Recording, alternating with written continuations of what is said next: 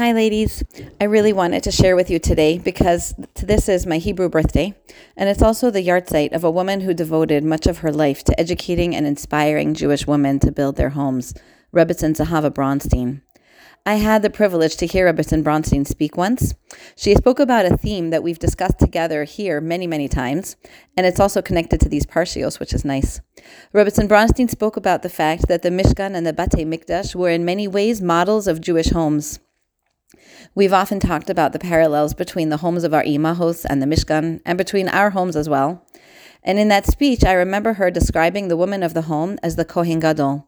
And she went through describing how the jobs of a mother and a Kohen are quite similar sweeping, cleaning, preparing food, ministering to others.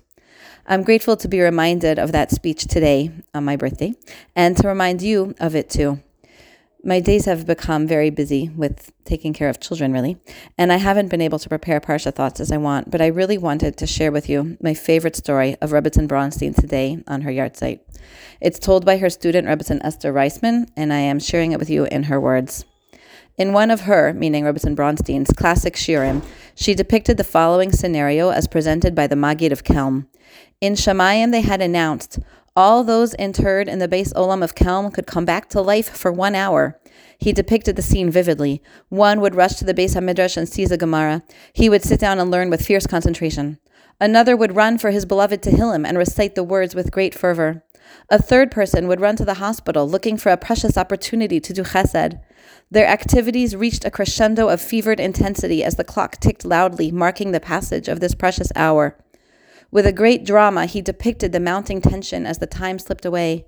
And then the Magid roared, And what if we have more than one hour? And then he intoned with haunting pathos, And who knows if we have even one hour? Rebbetzin Bronstein brought the scene to life for us as only she could do. And then, as we sat on the edge of our seat, scarcely breathing, she would smile and say, Ladies, if I had one hour left to live, I'll tell you exactly what I would do. I would put up a delicious hot vegetable soup. Perhaps I would bake a cake as well. And I would sit and play with my children and grandchildren. Several weeks before her patira, a former student had come in from Eretz Israel. She had heard that Rebbetzin Bronstein was very ill. She called and asked if she could come to visit. With trepidation, she stepped over the familiar threshold of that beloved home.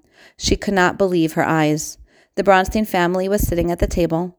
Rabbi Bronstein was enjoying a delicious hot vegetable soup, while Rebbetzin Bronstein, pale and thin, but wearing her trademark glowing smile, was sitting at his side along with their son. She was totally involved in the game of Scrabble that was spread out across the table.